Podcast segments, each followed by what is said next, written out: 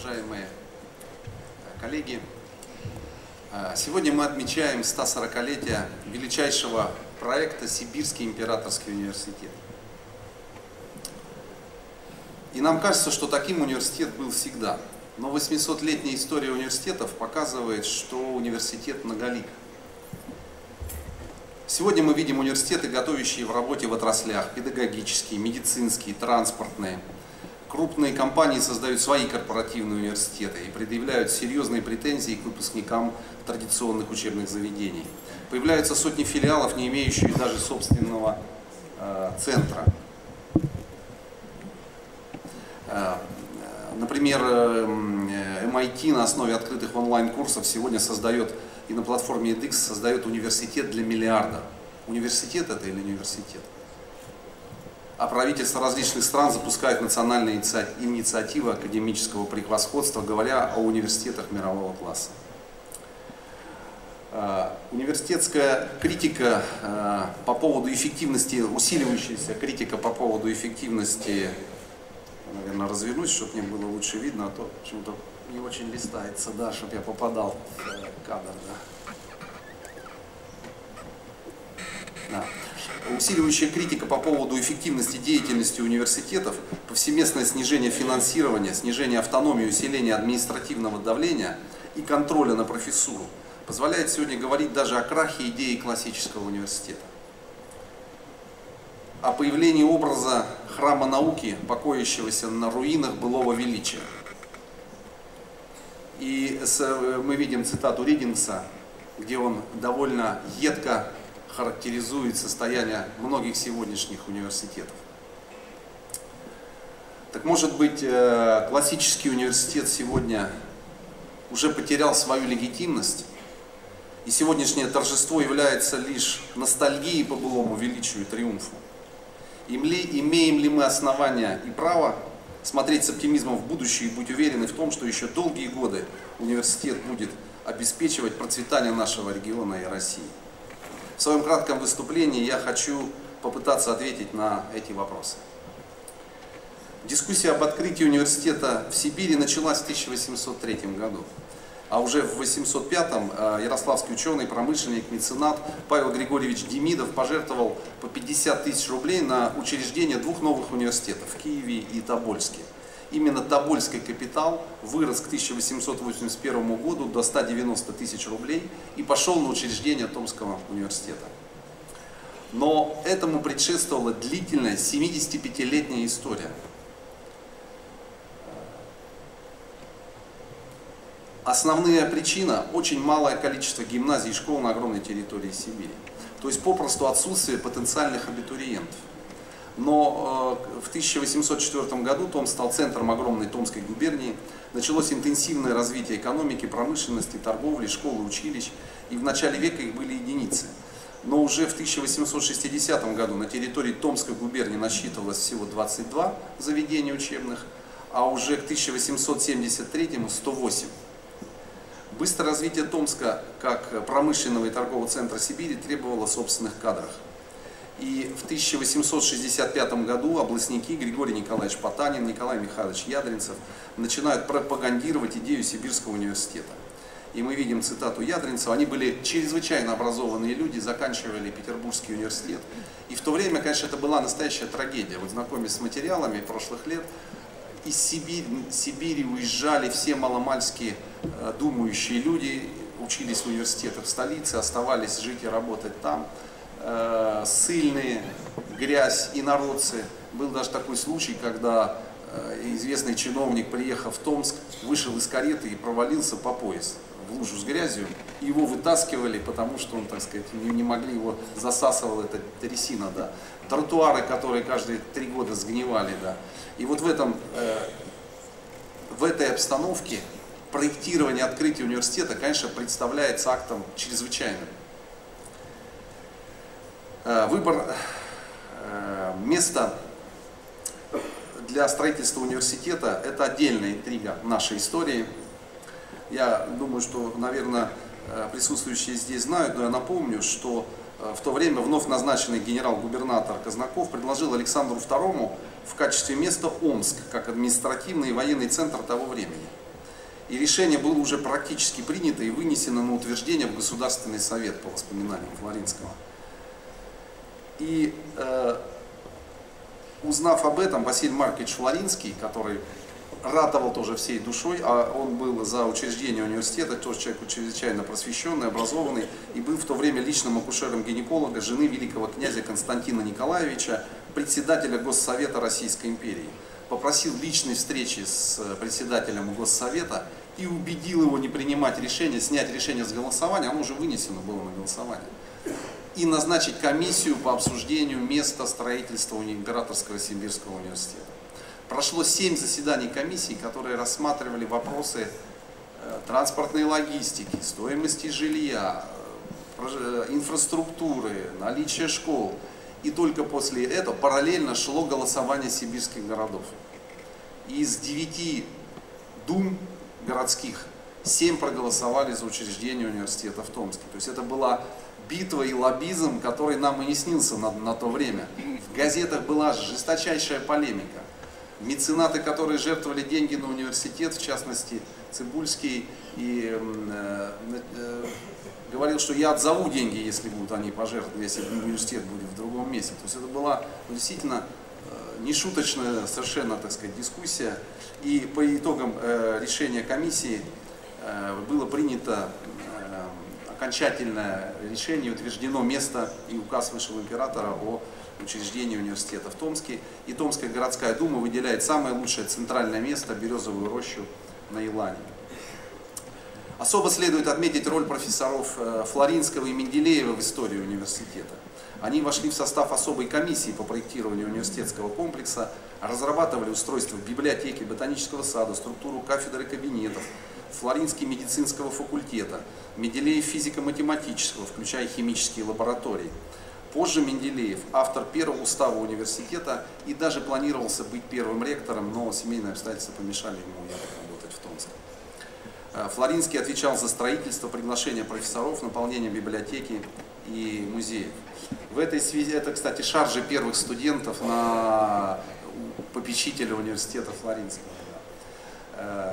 И э, хочется отметить историю родовой библиотеке Строгановых как, как Флоринский лично поехал в Одессу к потомкам графов Строгановых, а туда в те времена нужно было ехать две недели.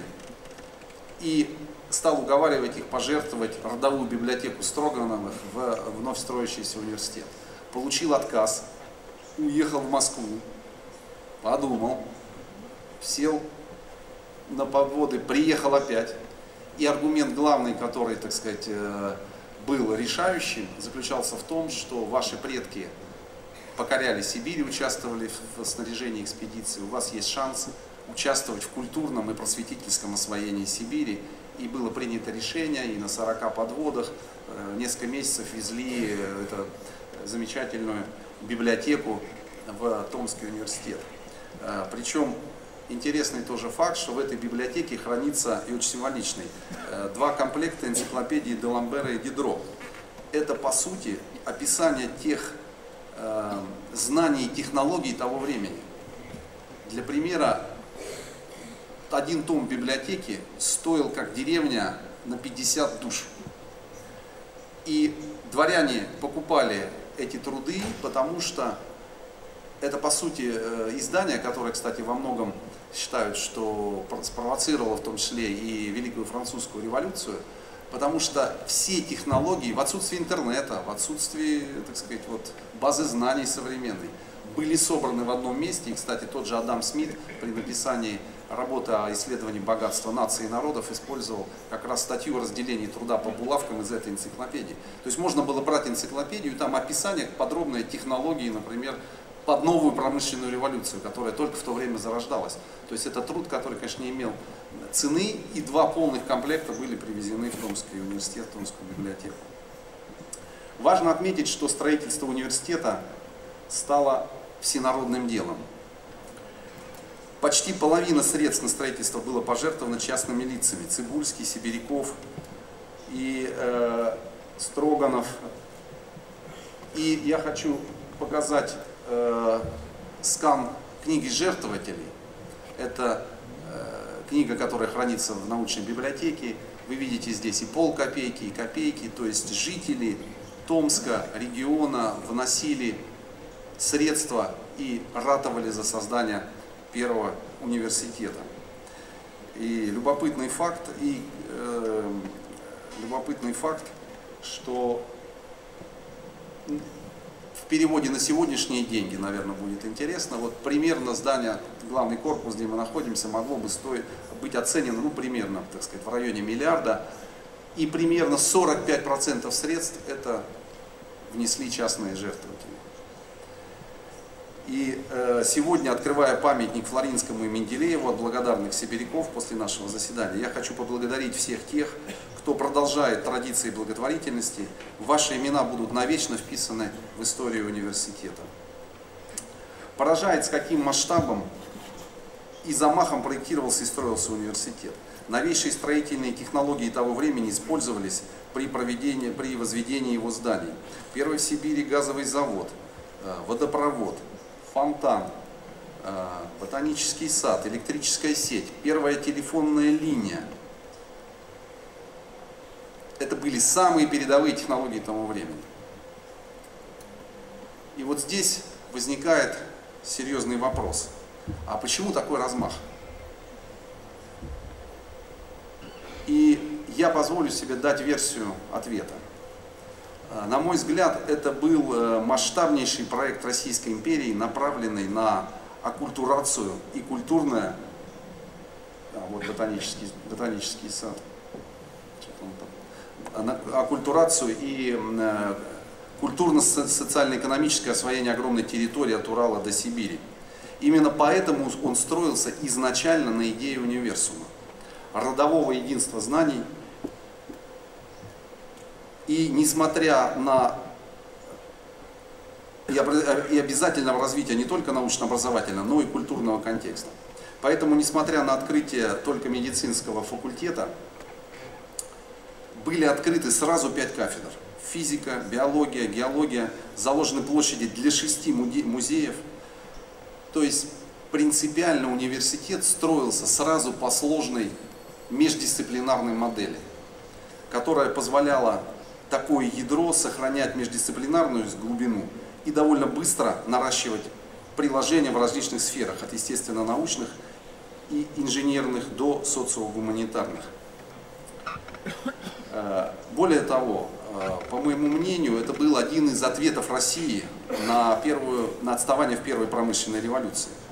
И если на этапе первой промышленной революции главный вызов состоял в массовой подготовке инженеров – французские инженерные школы как раз возникли в 18 веке, и у нас в России возникла Бауманка, то индустриализация второй промышленной революции требовала массовой подготовки исследователей. И первой на этот вызов ответила Германия моделью исследовательского университета, разработанной Вильгельмом фон Гумбольдом, и затем все страны мира быстро двинулись по этому пути. Вот Сибирский университет решал именно эту задачу – Поэтому менее чем через 20 лет система была достроена Императорским Томским техническим институтом. И потому что в новых условиях исследовательская команда должна была быть достроена инженерами для наиболее эффективного внедрения и доработки новых технологий. Поэтому я хочу обратить внимание, коллеги, и мы, когда проходят годы, уже кажется, что ну вот был факт открытия какого-то университета. А это был факт создания мегапроекта, который огромную территорию от Урала до Дальнего Востока втягивал культурно-социально-экономически, и модель, которая легла в основу этого проекта, жизнеспособна 140 лет. Но вернемся э, в 1888 год. Вся Россия ликовала по поводу открытия Сибирского университета. Восторженные телеграммы поступали со всех концов империи. Открытие учебного года в Императорском университете, вот, кстати, телеграмма от Николая, и Сергей Иванович очень точно отметил, что открытие учебного года начиналось с лекции профессора Коджинского «Что такое жизнь?». Я думаю, что это очень символичный для университета вопрос, потому что понятие «жизнь» вбирает в себя всю междисциплинарную сложность исследовательских контекстов, от естественно-научных до предельно нравственно-философских и этических. Именно в этом наглядно проявляется идея универсума и грани предназначения самого университета как общественного института.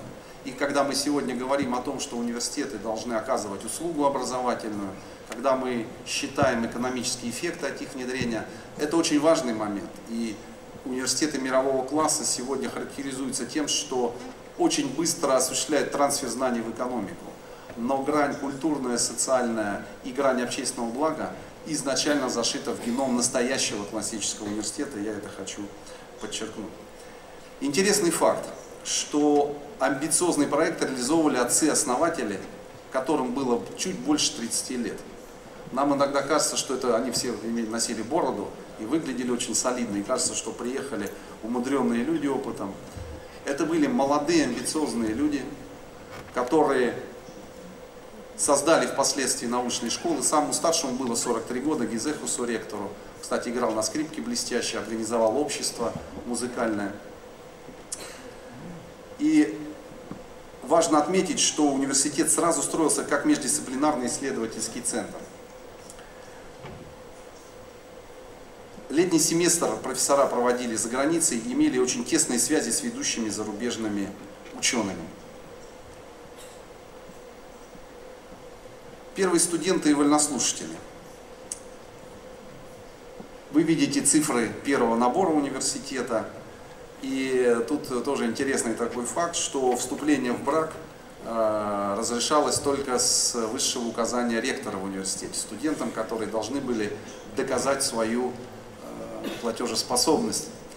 Э, и любопытный факт, опять же, связанный с самим Менделеевым, когда он второй раз сочетался браком со своей второй женой Анной Поповой, он запросил развод у Синода.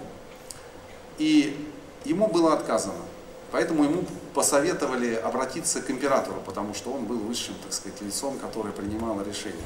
И император Александр III на тот момент принял решение утвердить развод Менделеева, разрешить ему. И кто-то из генералов императора, узнав об этом факте, что нарушена норма, написал аналогичное значит, заявление и подал императору с просьбой ему тоже разрешить развод, потому что... И интересно, виза императора на этом э, значит, заявлении. Отказать. Таких дураков, как ты, у меня много, а Менделеев один. Э, это к масштабу людей, действительно, которые, которые проектировали этот величайший университет. Да. Э, новые факультеты, а, да, ну вот поступление брак. Новые факультеты были открыты в Сибирском университете чуть позже. И причина скрывалась в студенческих волнениях того времени и в опасениях власти в дестабилизации ситуации в Сибири, хотя решение было принято и по закону они должны были открываться.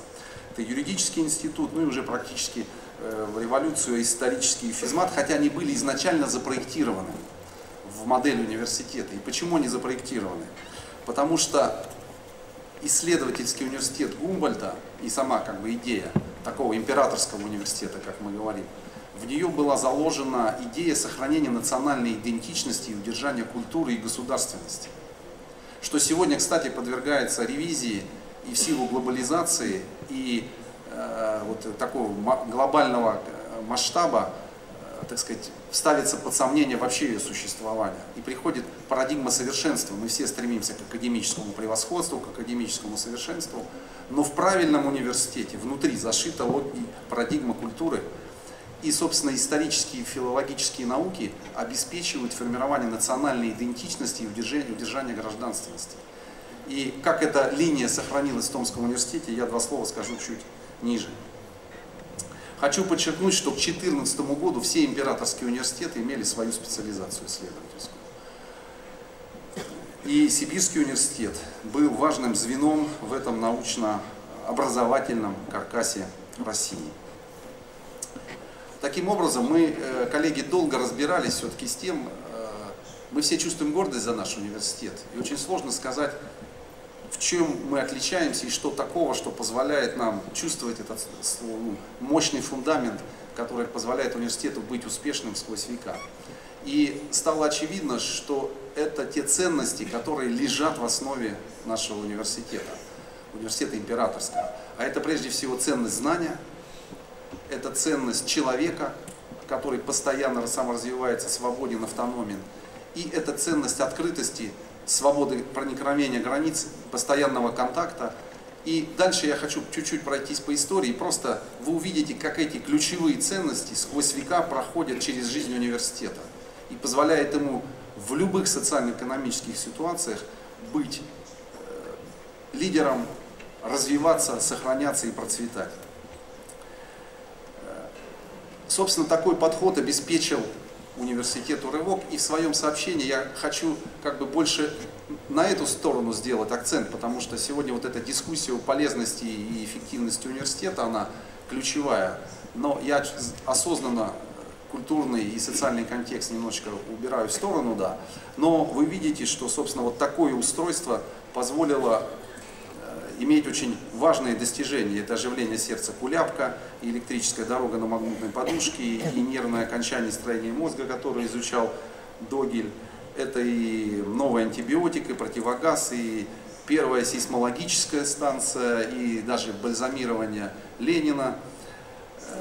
И, кстати, эта сейсмологическая станция находится в университетской роще. До сих пор их было две на планете. Одна на второй стороне, так сказать, земного шара находилась, и измерения синхронизировались, да.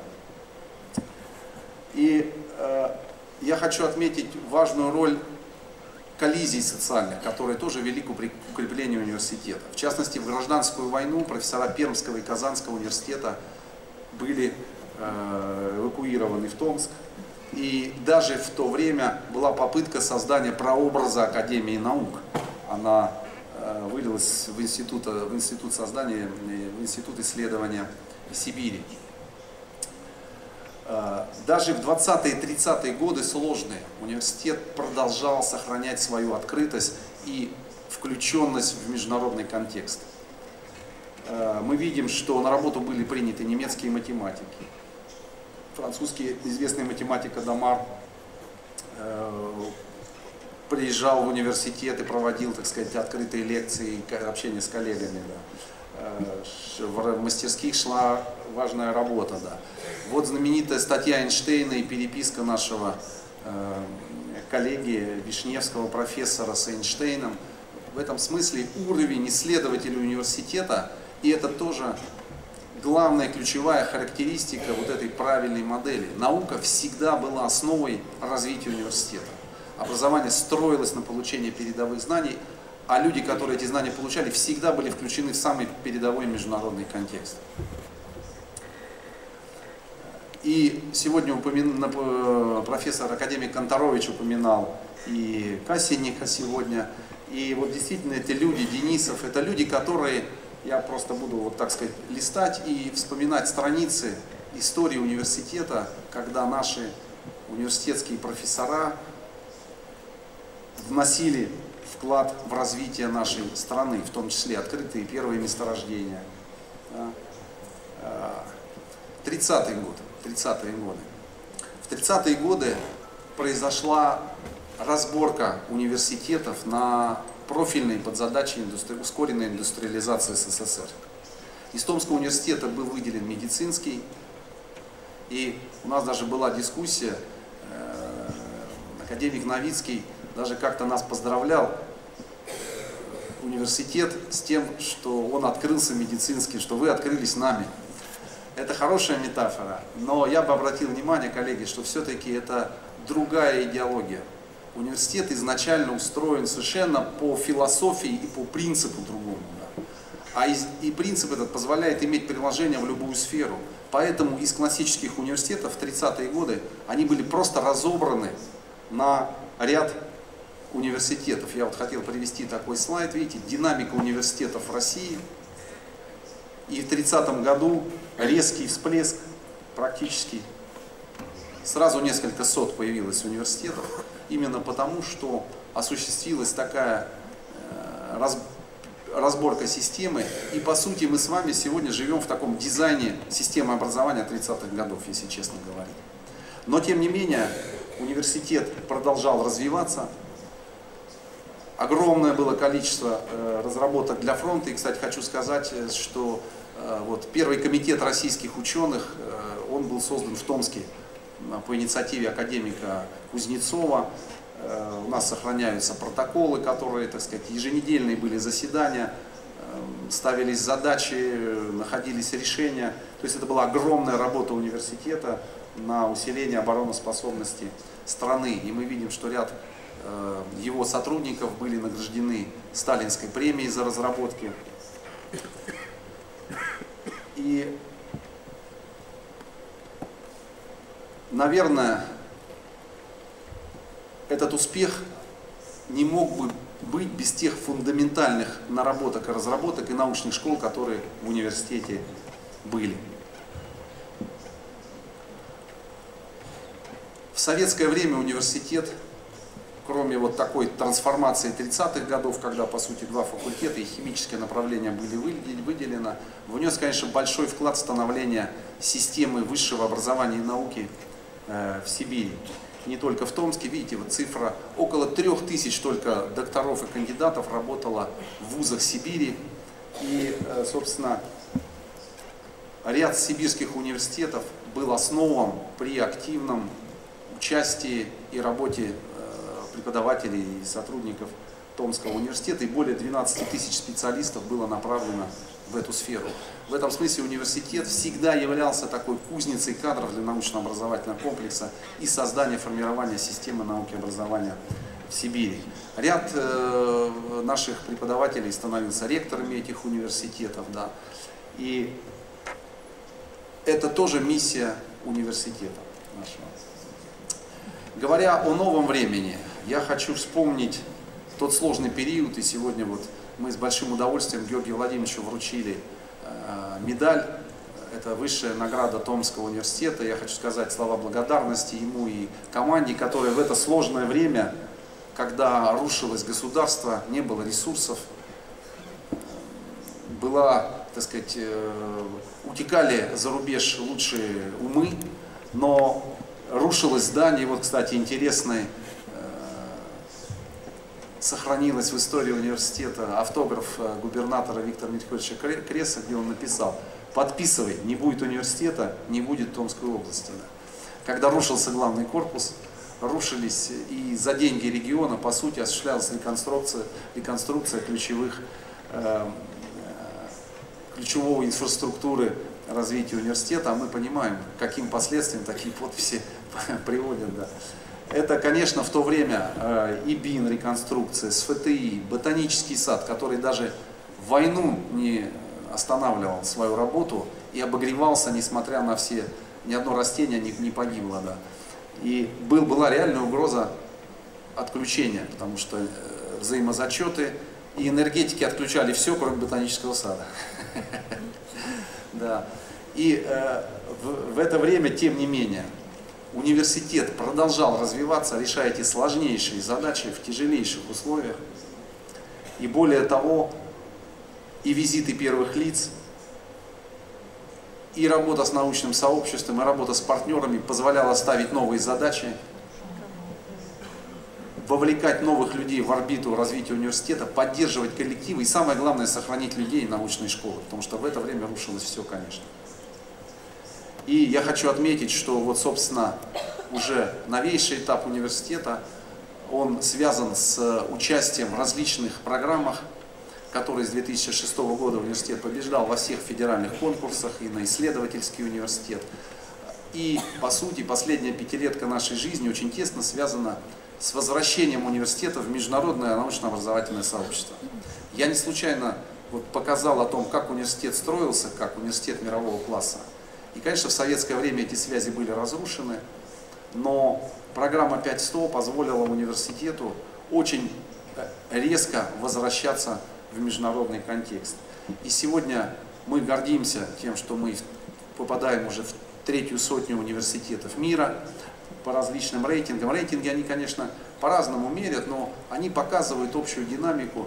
И вот эта игра в 5.100 часто критикует, кстати, и нас, э, и эту систему, но она пришла в нашу жизнь, она уже давно в экономике, она там в банковской сфере, она пришла в образование 10 лет назад. Но я хочу сказать, что, да, это вот нелинейный рост, я хотел показать, что вот этот левый график, это то, как университет сегодня растет, и по э, оценке рейтингового агентства КУЭС мы продемонстрировали самую высокую динамику роста в международных измерениях среди всех российских университетов за последние 2013 года. И вот задача сегодня по всем цифрам вот такой нелинейный рост демонстрировать для того, чтобы сохраняться и быть в топах.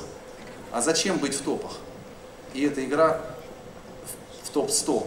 Я, кстати, в этом зале, у нас вот зал на тысячу мест, и когда 1 сентября у нас несколько встреч с студентами, они в проходах стоят, то здесь где-то под полторы тысячи человек.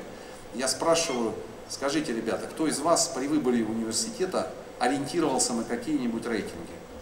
И как вы думаете, сколько людей поднимает руку? Под 70-80% сегодня. То есть это, это наша реальность, которая, и эта история, которая конструирует уже привлечение талантов. И сегодня борьба идет за вот эти 2,5 миллиона, за 5 миллионов человек, в мире 200 миллионов студентов, абитуриентов. Вот 500 университетов топ топовых забирают 2,5 миллиона лучших абитуриентов мира. Если мы не будем в этих 500, то у нас не будет этих, этих ребят. Поэтому это новая реальность, новая гонка, новая конкурентная совершенно среда, в которой мы не были уже 70 там, э, с лишним или 90 лет. И я хочу показать, что эта среда сегодня, эта гонка охватила весь мир. Этот слайд демонстрирует страны, которые запустили у себя подобный проект академического совершенства, превосходства и делают ставку на университеты мирового класса. Они, эти университеты должны стать точками притяжения талантов, и эти университеты должны стать ядрами новой экономики. Университет сегодня, вы видите, что из себя представляет. Это почти 16 тысяч студентов, это 4 тысячи сотрудников, это лаборатории, это научные центры. За эти годы, вот просто для примера, с какой интенсивностью сегодня работают наши сотрудники, я хочу просто показать на некоторых примерах. И университет это лучшие талантливые преподаватели и талантливые студенты. И сегодня вы видите, например, как идет рост публикаций, мы обсуждали на совещании утром по ноцам, что мы должны удвоить и утроить Россия количество публикаций. Мы знаем, что это такого, какого напряжения это стоит. Причем половина этих публикаций в лучших журналах мира.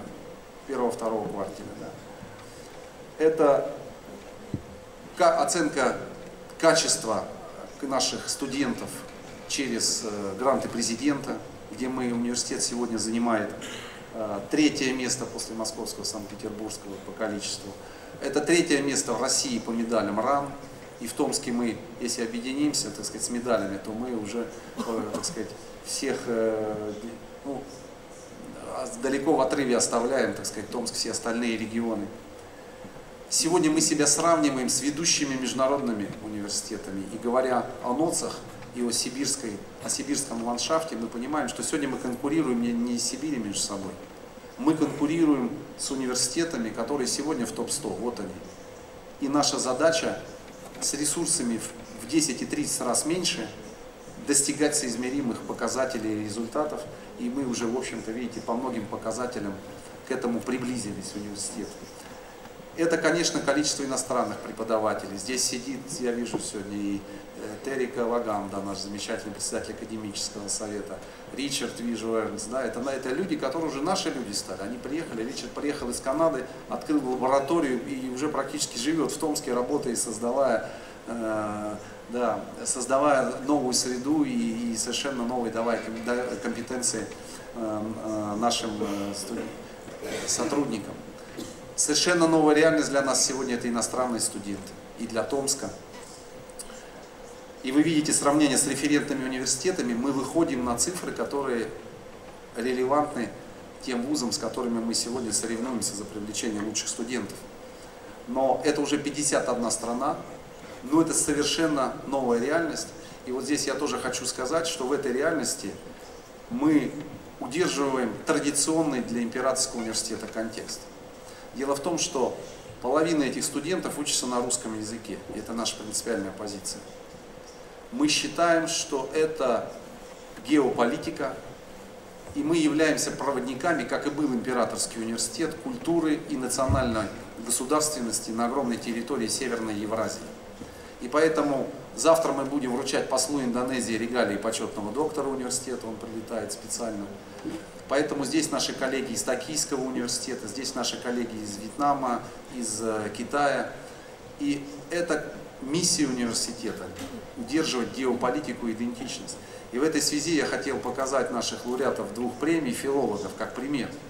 Когда во всех университетах практически страны закрылись филологические факультеты, и набор закрылся, и э, преподавателей практически не осталось.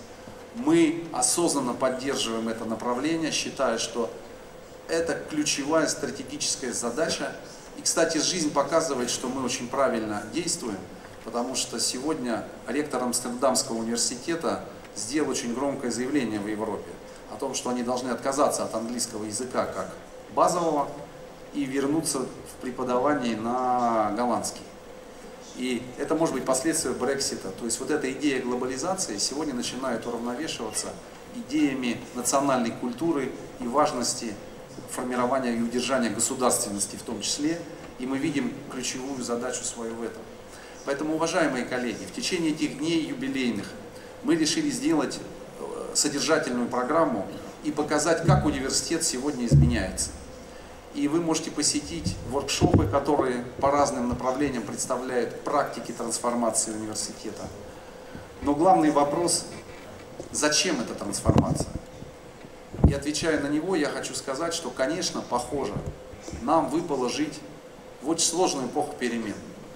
Как наши предки при проектировании этого мегапроекта «Императорский университет» отвечали на вызовы новой промышленной революции – как мы попали совершенно в новую ситуацию, ситуацию там на третьей или э, Клаус Шваб на, на Давосском форуме назвал ее четвертой промышленной революцией. Революция, которая меняет все устройство мира, меняет технологии, меняет экономические модели, меняет профессии, которые исчезнут, прежде чем наши студенты сегодняшние доучатся многие. И наша задача ответить на эти вызовы. И я глубоко убежден, что ответить может только университет, правильно устроенный и сформировавший культуру исследовательскую и вот эту мощнейшую фундаментальную исследовательскую базу, основанную на правильных ценностях. И в этом смысле университет сегодня находится на марше. И вы видите, я хотел просто один слайд показать, как сегодня идет перефокусировка науки. Это тяжелейшая сегодня работа по ответу на те вызовы и изменения, которые происходят в технологической среде, что происходит с человеком, когда виртуальная реальность и физическая начинает сливаться. И вот эти ребята делают сегодня эту науку, делают сегодня, производят эти трансформации. И, наверное, ответить на эти вызовы мы сможем только в логике формирования экосистемы. Я очень благодарен, что сегодня здесь присутствуют наши партнеры за поддержку Сергею Анатольевичу, за поддержку нашим партнерам. Здесь академ... директора академических институтов, ректоры других вузов. Потому что только объединяя, руководитель компаний, только объединяя ресурсы, мы можем решить эти новые задачи. А для университета вызов сегодня колоссальный. Мы имеем тысячи патентов на интеллектуальную собственность, и мы должны научиться эти знания быстро конвертировать в практику, в науку, в продукты. То, что вчера считалось предпринимательством инновационным и было зазорным, сегодня это определяет благосостояние государств, наций. И кто успеет эту и сможет эту трансформацию осуществить. И поэтому не случайно я на сегодняшнем совещании сказал, что вроде буквы угадали, а слово не складывается. У нас вроде бы все есть. Есть наука, есть компания, есть инновации, но нет инновационного движка, и никто пока эту задачу не решил. И это задача университетов, и это вызов колоссальный, который перед нами стоит. Э, поэтому мы сегодня в логике экосистемы развития университетской складываем сеть партнерства, расширяем влияние наших партнеров на управление университетом. Создан академический совет международный, наблюдательный совет, созданы советы промышленных партнеров. Университет работает как экспертная площадка и втягивает экспертное знание, потому что в этой ситуации неопределенности никто не знает, что правильно. Никто не знает, как должен быть устроен новый университет. И нам с вами предстоит, я уверен, спроектировать новый университет, который ответит на все эти вызовы. Но я ушел, может быть, немножечко в сторону экономическую, потому что она сегодня самая актуальная и самая злободневная, и через эту призму сегодня оценивается университет. Но я хочу сказать, что мы никогда, как Императорский университет, не забывали о своей третьей роли и миссии, об ответственности за региональное развитие. Мы единственный университет среди проекта 500, кто в своей стратегии имеет третью миссию, как осознанно прописанную, и мы тратим на нее средства, так тяжело зарабатываемые из бюджета мы тратим, мы создаем э, открытые площадки, открытый университет, музеи работают в открытом режиме для города, э, различные мероприятия, так сказать. Несколько тысяч горожан проходит через наши просветительские и так далее мероприятия, именно потому, что мы чувствуем ответственность за ту территорию, где мы живем. Университет это среда и огромное влияние мы уделяем внимание среде. Вот просто некоторые иллюстрации тех пространств, которые мы сегодня создаем, потому что новое знание рождается в новых стенах. И мы вернули библиотеку в университет, создав круглосуточный зал, мы создали ситуацию, когда через 6 месяцев мебель нужно менять, и поступила первая жалоба от студента, что он пришел, а ему места нет в библиотеке потому что она устроена под новый тип коммуникации, и это требует переустройства университета, это отдельная работа по проектированию и трансформации. Но университет это люди прежде всего, дорогие друзья. Люди, которые здесь присутствуют. И я хочу поблагодарить всех за ту огромную работу, которую вы совершаете каждый день на рабочем месте, каждый день посвящая себя и служа университету, идеалам. Я не стал говорить сегодня о персоналиях мы выпускаем вот такую книгу «Славься университет», это сканы страниц, где отражена история университета, и мы отдаем дань и уважение всем тем, кто этот вклад вносит в развитие университета. И завершая, коллеги, я хочу сказать, что, э, наверное, настоящий университет – это и есть люди, которых которые заражены стремлением к бесконечному морю знаний и неизвестности. Это люди, которые служат этому великому предназначению. И это люди, и эти именно люди, я уверен, ответят на любые вызовы новой промышленной революции, новых технологий. Это люди, которые смогут найти ответы на те важнейшие вопросы, которые стоят сегодня перед Россией и, и нашим регионом. Да и не побояться положить на это всю свою собственную жизнь, как они делают сегодня. Я благодарю всех за эту самоотверженную работу, низкий поклон и с праздником, дорогие друзья, с юбилеем нашего Великого Императорского университета.